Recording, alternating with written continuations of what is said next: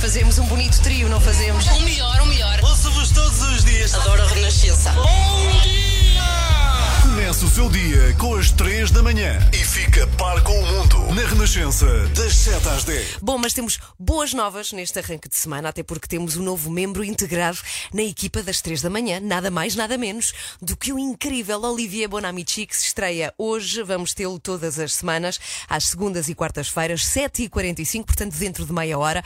O que ele nos vem contar é algo de muito interessante que tem a ver com o desporto, que é figuras curiosas, histórias interessantes que têm a ver com o desporto e que não sempre eh, vão andar à volta do futebol. Isso agradece muito. Portanto, 7h45, não pode perder a estreia de Olivier Bonamici num espaço que se chama Jogos Sem Fronteiras. Diz-lhe qualquer coisa este nome, não é? Jogos Sem Fronteiras para estrear aqui a um quarto para as 8 da manhã nesta segunda-feira. Bom, já falámos aqui disto. Houve, já agora, bom dia, Chaves. É de si que vou falar, se vive em Chaves, precisamente nesta manhã, que houve uma votação em Chaves. A pergunta era se concordava com a reabertura da Ponte Romana ao trânsito de veículos automóveis, num único sentido. É, é porque o, o, enfim, o trânsito circulava por baixo, depois eh, passou a ser proibido, e isto dividiu muito a população. Eh, São 12 arcos, pelo que eu sei, não é? Nesta ponte. E hum, a verdade é que há imenso comércio que se queixa que desde que o trânsito deixou de passar por lá, eh, o comércio sofreu bastante. E houve referendo ontem. E porquê é que eu estou a falar disto? E já falamos disto aqui nesta manhã de segunda-feira, porque foi muito importante, porque eh, um referendo local aconteceu apenas seis vezes, ou seja, a população de uma localidade ir a votos por uma questão da sua terra, aconteceu na história de Portugal apenas seis vezes. E é interessante, já agora o resultado foi o não. Os carros não podem circular, portanto, mantém-se a lei, fica em vigor, mas eh, achei curioso esta, esta questão de neste domingo Chaves ter ido a votos. Bom dia, Chaves. Às 3 da manhã. Às 3 da manhã. Tudo bem? Estão ouvindo? Aí, que tal? Alô, alô? Eu sou Gregório do. Olá, sou o Francisco Penin. Olá, eu sou a Conceição Lino. Olá, eu sou o Ângelo Rodrigues e vocês estão aqui com as 3 da manhã. E temos estreia nesta segunda-feira, Olivier Bonamici a juntar-se às 3 da manhã. Nunca mais fugir. Nunca mais. São os Calema a tocar nesta manhã de segunda-feira. Muito bom dia, boa semana. Hoje é a estreia de Olivier Bonamici nas 3 da manhã. Ele vem contar-nos quem é o desportista mais bem pago da história. E atenção, ele já o disse, disse-nos ontem, mas não me disse quem é, que não é Cristiano Ronaldo, nem o Messi e que nem sequer é jogador de futebol. E nós ficámos todos nesta equipa das 3 da manhã com muita curiosidade em saber quem é. É o que nos vem revelar já a seguir o Olivier Bonamici. E atenção, que Joana Marques, que é recém-mãe, disse que ia estar acordada só para ouvir também o Olivier. Portanto, faça como Joana Marques. Estás pronto, Olivier? Vamos a isso? Jogos Sem Fronteiras, em estreia, hoje, segunda-feira, aqui e agora. Jogos Sem Fronteiras. Com Olivier Bonamici. Uh! Grande alegria nesta equipa pela estreia de Olivier Bonamici. Bom dia. Bom dia. E bem-vindo às 3 da manhã. Muito obrigado. Olha, tenho pena de não ter aqui a Carla e a Joana, senão fazíamos uma festa ainda maior para te receber. Mas há de acontecer. Ora bem, o que tu vais fazer aqui a partir de hoje é falar de gente extraordinária do desporto, que não obrigatoriamente tem a ver com futebol, e de histórias que nós não conhecemos, como a de hoje. Exato. Exato! Exato. Ah. Exatamente. Bom, hoje, Olivier, a única coisa que nos disseste é que vinhas falar de eh, um desportista que é o que mais ganha no mundo, estamos a falar de dinheiro, obviamente, que não é Cristiano Ronaldo, que não é Messi e nem sequer é futebolista. E perguntamos todos em coro: então quem é? Não vou dizer. Não vou dizer. Vou dizer. Mas, uh, primeiro o contexto da, da história. Eu uh, sou jornalista há 20 e tal anos, não é? Isto é o sonho para qualquer jornalista é descobrir uma história assim. Uh, como é que isto acontece? É um, estou na cama. Eu adoro tomar um, pe um pequeno almoço na cama. Não. Sim, adoro. Ah. Adoro. E cheio de migalhas. E, Que horror! é, bem, é assim, é assim. E então estou a ler uma banda desenhada que é Asterix nos Jogos Olímpicos. Pronto, a minha tia oferecido isto, tudo bem, estou lá na cama, no café, vejo isso e descobro uma personagem uh, que me chama a atenção. Uh, chama-se, por acaso, pequena parte, chama-se coronavírus. Não. Sim. A sério? Sim, só que no, no Asterix o que é muito engraçado é que ele, eh, o- eles usam às vezes pessoas que, que existiram realmente. hein. E há um pequeno asterisco que diz eh, sobre esta personagem que é, uma condutor, que é um condutor de, de carroças, tipo Benura, não é? Bom, Sim. e lá um asterisco escreve Caio Dioclès. Digo, uau, bom, vou ver quem é este homem. E lá, espanto meu, vou na internet, descubro primeiro, irei explicar porquê, que é, o, que é o desportista mais bem pago da história, mas segundo ponto, inacreditável, é que eu descubro que ele é português.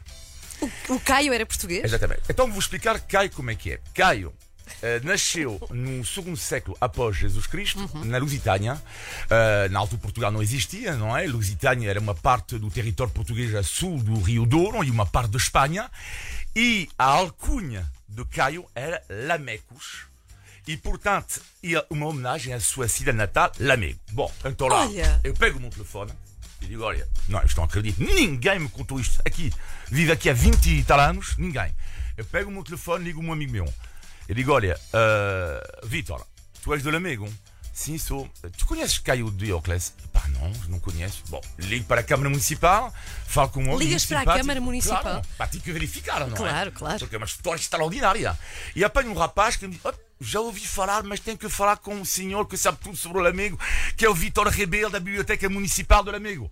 Eu ligo para Vitor Rebelo e ele diz, uau, sim, é verdade. Vitor Rebelo, vamos ouvir. Ok. Olá, eu sou o Vitor Rebelo, da Biblioteca Municipal de Lamego. É, pois, com muito orgulho que podemos afirmar que o Caio Play de óculos é natural da nossa cidade de Lamego e que representa para nós toda a força das serranias que nos emolduram e os sedutores vales que nos amenizam. Um grande abraço, Lamego, a toda a equipa da 3 da manhã. Uau, sim. E, e então, agora, agora resta saber porquê que, era o, o, porquê que é o desportista mais bem pago da história. E então, há um professor universitário americano que se chama Peter Struck que fez um estudo. Caio Diocles era o rei, lá está, das corridas de quadrigas, neste caso de, de carroças, não é? E ele ganhou 35 milhões de sextércios, que era moeda na, altura, e ele, ele calculou, converteu isto em conta o preço do, cere, do, do cereal, hoje em dia, 12 mil milhões de euros. A fortuna de Caio. E era, lá está, era, era no circo máximo, que, que- que- que em Roma hoje em dia é um- uma praça pública, um parque público, aliás, eh, era o rei do circo máximo, toda a gente conhecia. E era um escravo. Eh, Caio era um escravo que saiu muito jovem da sua, da sua cidade para vingar em Roma. E ele, tinha, ele teve uma carreira extraordinária, eh, ganhou mais de mil uh, corridas, não é? Uh, e o que é extraordinário, vejam lá a semelhança com o Cristiano Ronaldo, é genial, que é o Caio, ele corria para algumas equipes que tinham umas cores. Ora, correu para os brancos, Real Madrid, correu para os verdes, o Sporting, e correu para os vermelhos, Manchester United. Ok.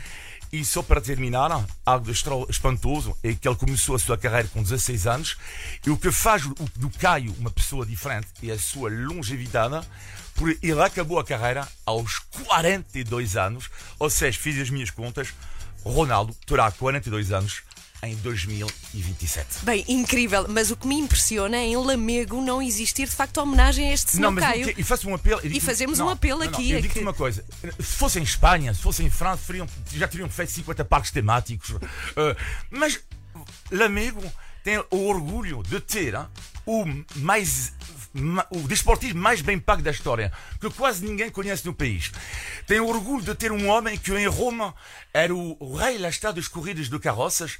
Tem que se fazer alguma coisa. Tem mesmo. Caio. Por Tem favor. Câmara Municipal de Lamego, fazemos o apelo aqui na Renascença. Por favor, homenagem ao Sr. Caio. Até quarta-feira. Olivia Bonamici, connosco sempre com os Jogos Sem Fronteiras. 24 horas por dia, 7 dias por semana. As melhores histórias e as suas músicas preferidas. Incrível. Renascença.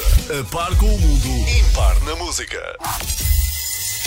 Às 3 da manhã, mantenha-no a par com o mundo no caminho para o trabalho. Como se fosse café para os seus ouvidos. Na Renascença, entre as 7 e as 10. E nós aqui nesta equipa das três da manhã que andamos sempre à cata, à procura de histórias inspiradoras de portugueses, não podíamos deixar passar a história do Daniel Abuim. Ele criou um negócio chamado O Pão que o Vizinho Amassou. Para já, o nome é espetacular. E, e depois, o mais interessante é que a carreira do Daniel não tem nada a ver com esta. Ele licenciou-se em Direito. Ele foi advogado durante 12 anos, até que decidiu mudar radicalmente de vida e ir tirar o curso para ser Padeiro, que história super interessante. Eu quero muito saber como é que se passa de advogado a padeiro, o que é que vai pela cabeça do Daniel e é o que vamos saber já a seguir, até porque o Renato Duarte está ao lado do Daniel e vem contar-nos tudo aqui nesta manhã de segunda-feira. Acorde com as 3 da manhã. Na Renascença, das 7 às 10. Não se me ocorre melhor arranque de manhã e de segunda-feira do que a fazer pão, que é o que está a fazer. A esta hora, Renato Duarte, bom dia. Em que fase é que vais? Em que fase é que estou? Olha, estou na fase em que estou só a conversar com o Daniel Abu, que é o nosso É sempre- convidado desta Mas o manhã. Renato é sempre- vai fazer coisas com convidados nunca faz. É Isso impressionante. não é verdade, ah, não, Estás que a não. mentir aqui em frente às pessoas, em frente a Portugal inteiro, não te fica nada bem, Ana Galvão. Eu faço muita coisa. Para já estou aqui a conversar contigo, que já é alguma coisa e não é Sim. coisa pouca. Aliás, bom dia antes de mais, Ana dia. Galvão.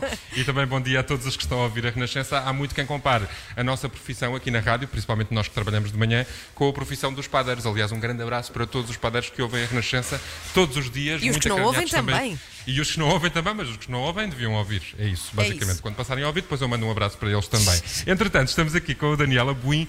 E qual é a história do Daniel Abuim? É muito engraçado. Ele está neste momento numa mesa de padeiro, podemos dizer assim. Ela está toda coberta de farinha, a massa está a ser aqui trabalhada, um pão. eh, Ele já vai explicar que pão é este. Mas a história de vida do Daniel é que é particularmente interessante, porque o Daniel, na verdade, é. Era advogado. Eu cheguei aqui hoje de manhã à padaria e disse assim: Daniel, então é advogado e padeiro. E ele: Não, não, eu não sou advogado. Já fui advogado. Ah, mas eu achava que os advogados eram como os escuteiros. Uma vez escuteiro, para sempre escuteiro. Mas não é assim. Não se é advogado, está-se advogado. E neste momento o Daniel já deixou isso para trás. Antes de eu lhe perguntar. Porquê é que virou aqui para a padaria? O que é que o pão tem de especial e de encantador? Eu quero lhe perguntar o que é que tem de mal a advocacia. Porquê é que se desencantou com o mundo do, do direito? Bom dia. Bom dia, Bom Bom dia. dia a todos. Ahm, obrigado pela oportunidade. Desencantei-me com o direito no sentido de ser uma profissão saturante num dado momento da minha vida e as circunstâncias levaram a que eu tivesse perdido o entusiasmo e o encanto que tinha tido antes pela profissão. Então decidi mudar. Não gostava das pessoas que defendia. Uh, não, não tem nada a ver com isso. Não era uma questão de gostar das pessoas. Uh, era uma questão de achar que era necessária uma mudança na minha vida e sentir-me feliz com aquilo que fazia. E eu, naquele momento, não me sentia feliz a fazer o que fazia. E, esse- agora, está feliz? Agora estou muito feliz a Neste fazer o momento, que por faço. exemplo, está aqui a amassar, é o pão que o Daniel amassou, no caso, e está feliz a fazer o que faz. É a melhor parte do meu dia é quando estou com as mãos na massa. Como é que isto aconteceu? Aconteceu. Então, de mim assim atingiu de forma mais severa do que a maioria das pessoas. Eu fiz um pão em casa e ficou por aí. O Daniel abriu uma padaria. Uh, sim, eu comecei a atividade de, de fazer o pão em casa para vender por encomenda, mas uh, para mim a pão mania já tinha começado dois anos antes, quando aprendi a fazer pão num workshop, numa oficina extremamente simples para ensinar pessoas a fazer pão em casa, como o Renato e como tantas outras. Uh, aprendi com o Paulo Sebastião. Ele transmitiu-me imensas coisas e imenso entusiasmo que eu depois alimentei Paulo Sebastião, só para explicar às pessoas que nos estão a ouvir, é uma espécie de guru do universo da nova padaria, Ah. podemos dizer assim, aqui em Portugal. não é? Uma referência, sim. Foi ele que abriu a padaria Isco e para mim será sempre uma grande referência em termos de conhecimento do pão. Ah, eu entusiasmei-me, quis aprender cada vez mais. Isso levou-me a ir fazer um curso ah, na Escola de Hotelaria das Caldas da Rainha. E agora é padeiro. E agora sou padeiro. Mas fala-me lá desta nova forma de fazer pão, que no fundo não é nova. Eu estou a utilizar o termo, mas não é o mais feliz, porque no- eh, estamos a recuperar uma forma muito tradicional de fazer o pão das nossas avós e dos nossos bisavós. Sim, é nova no meio urbano. Hoje em dia, em Portugal, nos meios rurais, ainda se faz pão desta forma. Mas que forma é esta? Que pão que inovador? É uma forma que tem preocupação com os ingredientes que usa, eh, usa ingredientes de qualidade em vez de usar farinhas eh, industriais, usa farinhas moídas em modo pedra, funhas- farinhas moídas nos moinhos eh, locais. Isto usa faz com que o pão fique mais saboroso, necessariamente? a farinha tem muito maior qualidade, dá muito maior sabor ao pão, maior durabilidade ao pão. O pão não fica duro ao final do dia, o pão aguenta uma semana e depois é só feito com mais eh, água e sal. E hoje em dia onde é que podemos comer o pão do Daniel? Salve seja. Uh, o meu pão pode ser comido em casa, porque eu faço entregas em casa, aceito encomendas, eu tenho um perfil no Instagram, o pão que o vizinho amassou, no Facebook também.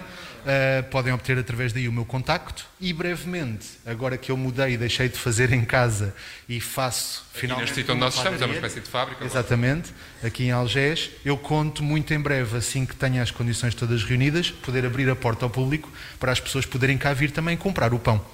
Portanto, Ana Galvão, ainda há pouco mais de dois anos, não é? Creio eu. É esse que é, o, o Daniel estava nos tribunais a defender criminosos e agora está aqui a amassar pão em Algés e diz que é muito mais feliz. Eu acho esta história extraordinária. Eu também acho. O pão É que o vizinho amassou é Sim. explorado no Instagram e eu vou ajudar aqui. Este pão é de quê? Só para nós. eh, Este pão é um pão com sementes que tem uma mistura de farinha de trigo e farinha de centeio. Posso ajudar? Sim, com Eu certeza. já fiz um Tá pão, bem, portanto tá. já não estou completamente às escuras. Depois já diz-nos vou que fizeste lançar. alguma coisa. Com Olha, certeza. Até Parabéns já, ao Daniel, é, beijinhos para ele, corra tudo bem com o seu negócio e a ti, até, até já. Renato, Até beijinhos. já, beijinho. A sua música preferida.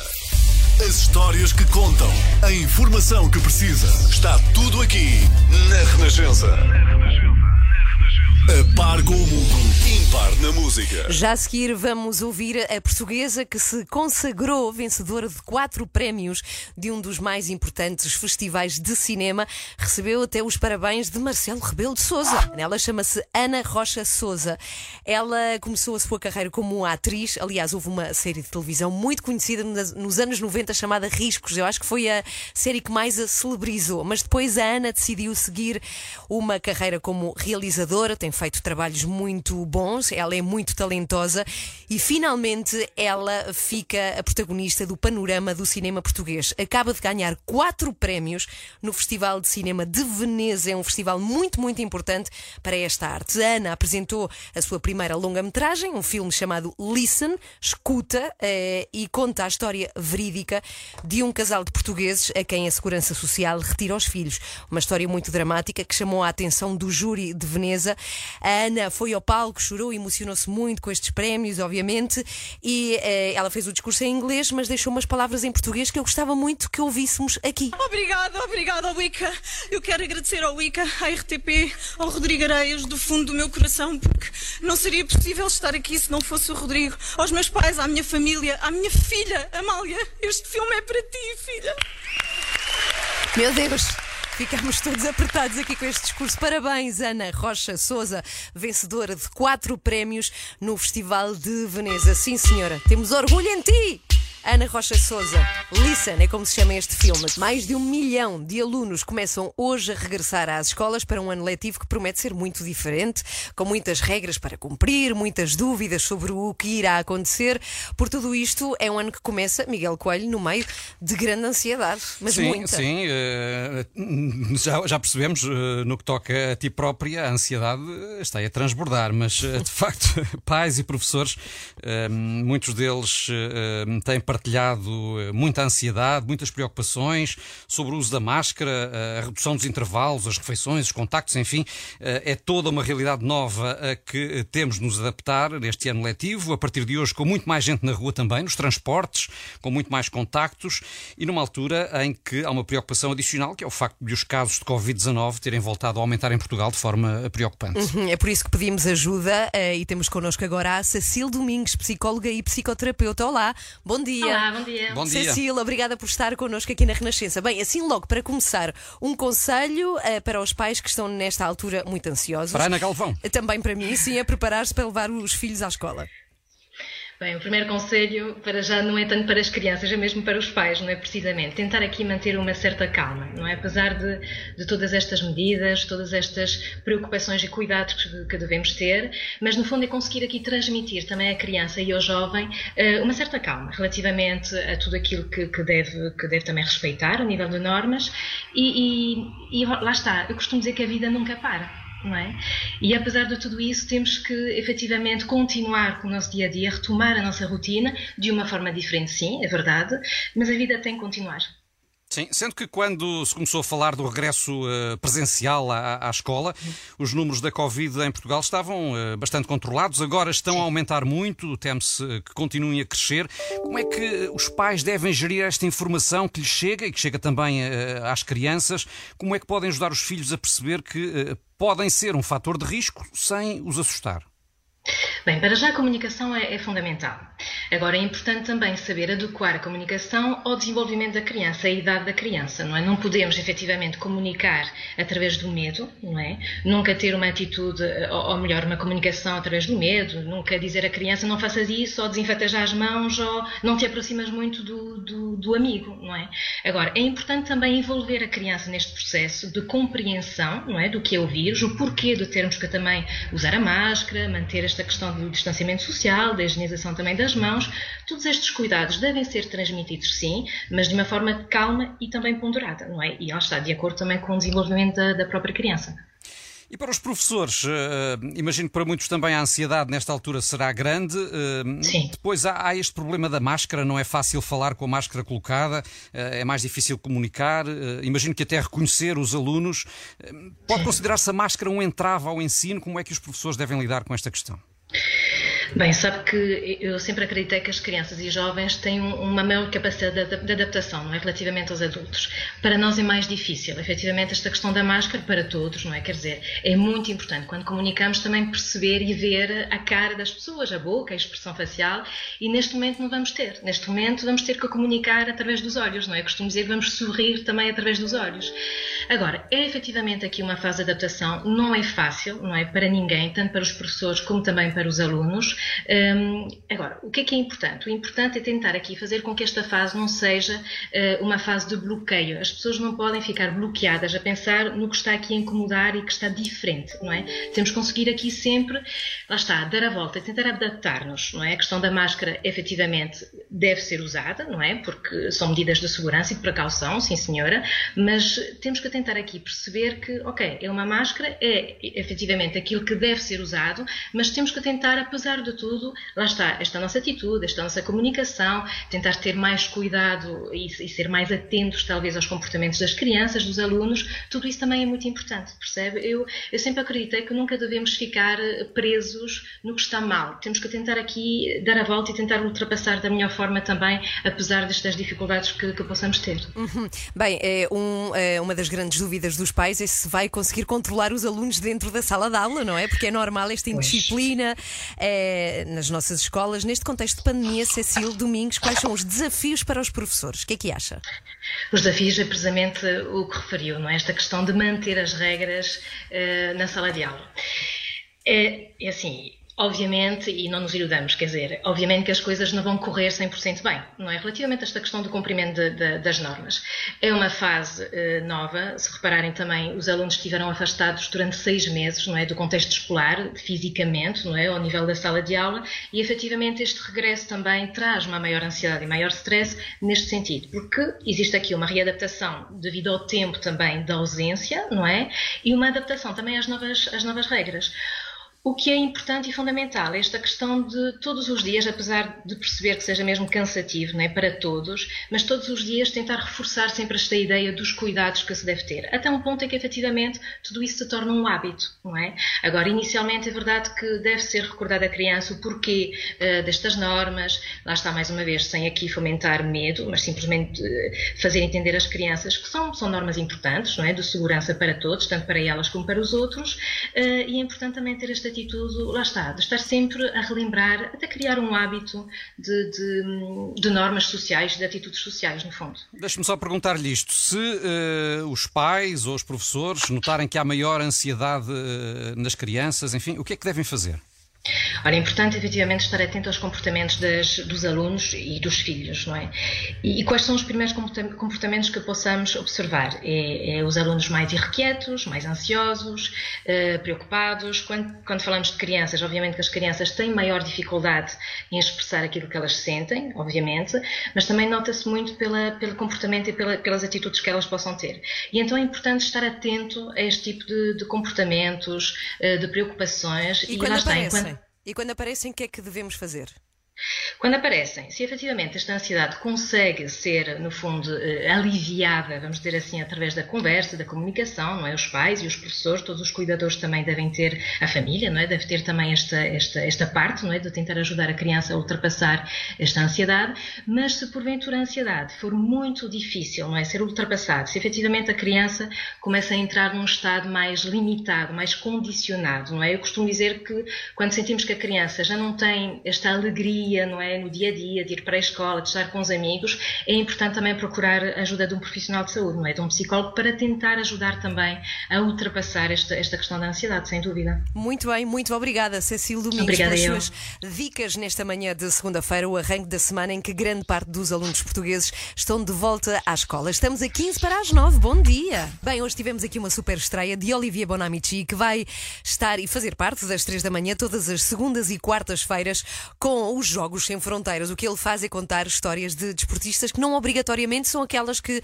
conhecemos e que têm mais a ver com futebol. São histórias curiosas e de gente extraordinária. A de hoje foi incrível. Vai poder ouvir nas redes mais logo da Renascença. Bom, e por falar disso, é que é um facto que gostamos muito de futebol e que por isso há muitas modalidades que ficam de fora do interesse, porque não são visíveis, porque, porque não aparecem e por isso não sabemos. Por exemplo, este fim de semana conheci um campeão nacional de uma modalidade. Este rapaz é o décimo melhor da Europa, é o melhor português num desporto. Sabe qual é? Ski aquático, que é nada mais, nada menos do que calçar uns skis de neve e ir para dentro da água puxado por um barco, o que exige imensa perícia. Bem, por mero acaso, eu passei a saber que é um campeão português e que está super bem classificado, como já disse, no ranking europeu, é décimo, e eu apenas soube porque fui divertir-me este fim de semana num parque aquático, no Alentejo, onde este rapaz dá aulas, ou seja, soube por acaso. Ele chama-se Jaime Azaruginha e é incrível em desportos aquáticos.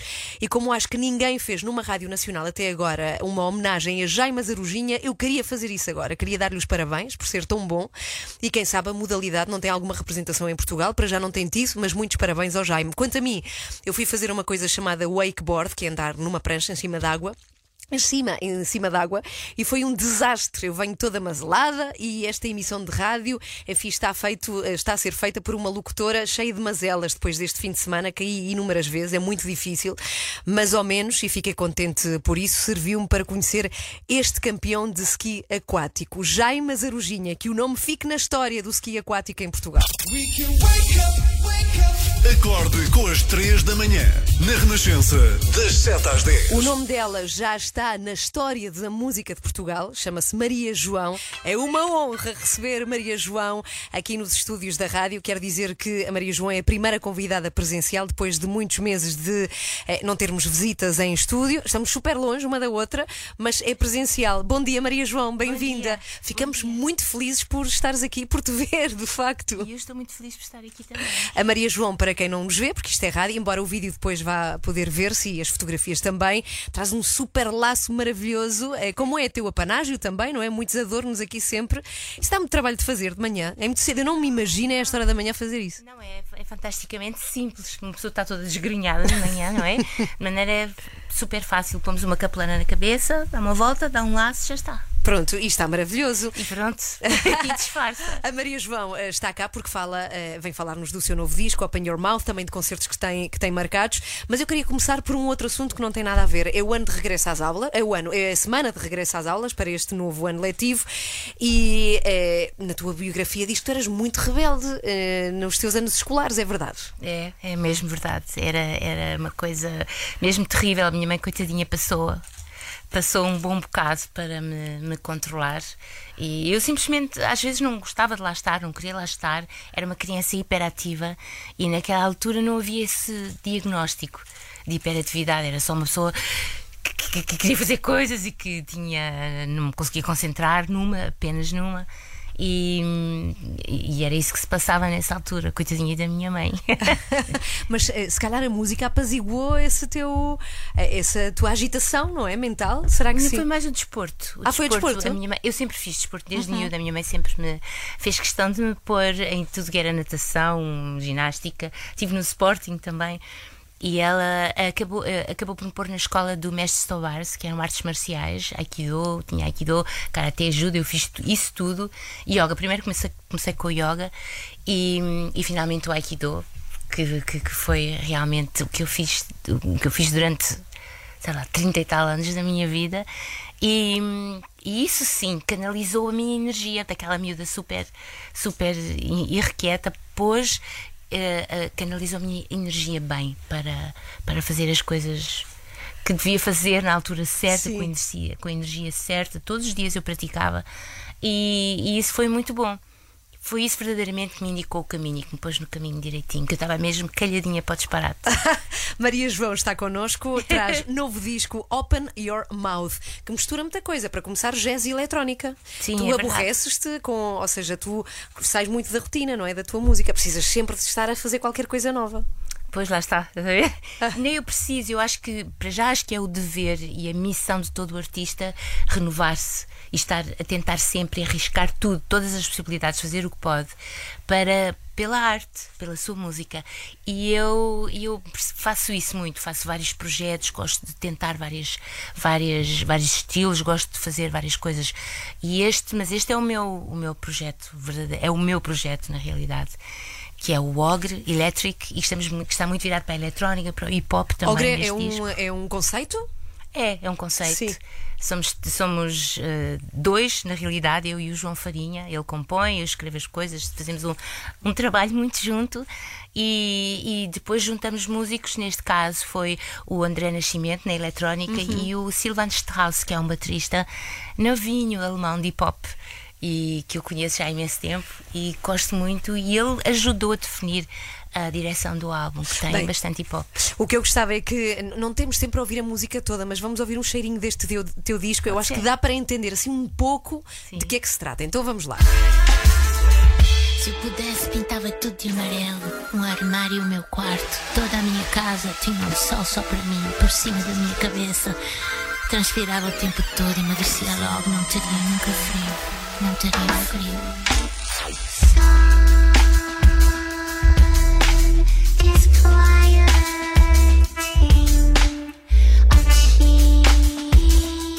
Cá está, chama-se Open Your Mouth. É o disco novo de Maria João que está aqui connosco. Com tanta hiperatividade, como é que tu passaste o confinamento? Eu, eu moro para os lados de Cascais e moro ao pé de campo. Tenho ali imensos campos e trilhos e eu corro, eu faço trail todos os dias. Então, durante o confinamento, saí sempre, todos os dias saía para ir correr, longe, obviamente, não, não estava com ninguém, ia correr sozinha, com a minha cadela Aurora, que é uma verdadeira G.I. Jane. E, e fazíamos pá, aí 9 km, 10 km a correr e a caminhar e a subir e a trepar e a descer, e isso ajudou imenso. Também dei aulas online dei aulas e estendi o meu, para além de dar aulas às alunas da Escola Superior de Música de Lisboa, que é onde eu dou aulas, normalmente também ganhei imensos pedidos de, de pessoas de outros países, cantoras de outros países que queriam fazer. Tenho uma cantora do Cazaquistão, uma cantora de Buenos Aires. Queriam em, fazer o quê? Em Buenos Aires. Mas o que que queriam fazer contigo?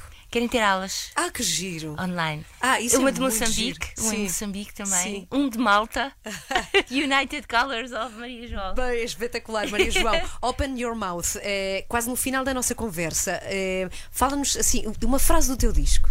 O que é que caracteriza mais este disco, este Open Your Mouth, Maria João? Um, uh, well, j- just to be alive is a political statement in itself. Estar vivo, só o Sim. facto de estar vivo já é um statement político. Uhum. Lembrei-me desta frase agora porque me disseram ontem Ah. que tiraram do disco, tiraram Sim. do disco e disseram: Ah, just to be alive is a political statement. Até porque Open Your Mouth significa abre a tua boca. Abre a tua Suponho boca. que seja para, para dizer para coisas. comunicar, para Sim. dizermos coisas, para protestar nestas alturas é preciso comunicarmos uns com os outros, sobretudo agora, não é? Temos comunicarmos através da voz, não foi? Porque com, com isto tudo na, na nossa cara e com esta impossibilidade física, nós comunicamos através de falar, de, de falarmos uns com os outros e open your mouth, digam o que têm a dizer, elogiem as outras pessoas, digam muitas vezes eu amo-te. eh, e, foi essa a intenção. Maria João connosco nas 3 da manhã. Muito obrigada, Maria João, Obrigada por estares eu. aqui. Beijinhos e concertos, obrigada. beijinhos, concertos dia 18 de setembro em Benfica, 27 de setembro. Vai estar em Lagos. O melhor é visitarem a página da Maria João, que está lá tudo. Obrigada, Maria João. Obrigada, obrigada e bom Beijinhos. dia. Beijinhos. Estamos no final das 3 da manhã desta segunda-feira. Se não ouviu, hoje foi assim. Olá, bom dia, uma ótima segunda-feira. Temos um novo membro integrado, nada mais, nada menos do que o incrível Olivier Bonamici. Hoje ele vem nos falar sobre um desportista que é o mais bem pago da história e perguntamos todos em coro: então quem é? Caio Diocles. E a alcunha do Caio era Lamecos, uma homenagem à sua cidade natal, Lamego. Bom, então lá. Olha. E ele ganhou 35 milhões de sesterços, que era moeda na altura. E ele converteu isto, tendo em conta o preço do cereal, 12 mil milhões de euros. A fortuna do Caio. Lamego tem o orgulho de ter o desportivo mais bem pago da história, que quase ninguém conhece no país. Tem que se fazer alguma coisa. Tem mesmo. Caio, Por tem favor. Câmara Municipal de Lamego, fazemos o apelo aqui na Renascença. Por favor, não se me ocorre melhor arranque de manhã e de segunda-feira do que a fazer pão, que é o que está a fazer. Renato Duarte, bom dia. Estamos aqui com o Daniel Abuim, porque o Daniel, na verdade, era advogado. Eu cheguei aqui hoje de manhã à padaria e disse assim: Daniel, então é advogado e padeiro. E ele: Não, não, eu não sou advogado, já fui advogado. Eu entusiasmei-me, quis aprender cada vez mais. Isso levou-me a ir fazer um curso na Escola de Hotelaria das Caldas da Rainha. E agora é padeiro. E agora sou padeiro. Portanto, Ana Galvão, ainda há pouco mais de dois anos, não é? Creio eu, o Daniel estava nos tribunais a defender criminosos e agora está aqui a amassar pão em Algés e diz que é muito mais feliz. Eu acho esta história extraordinária. Eu também acho. O pão É que o vizinho amassou é Sim. explorar no Instagram. Parabéns ao. Daniel. Acorde com a Joana, a Ana e a Carla. Às três da manhã. Que magnífica história. Estamos de volta amanhã consigo a partir das 7. Até amanhã. A sua música preferida.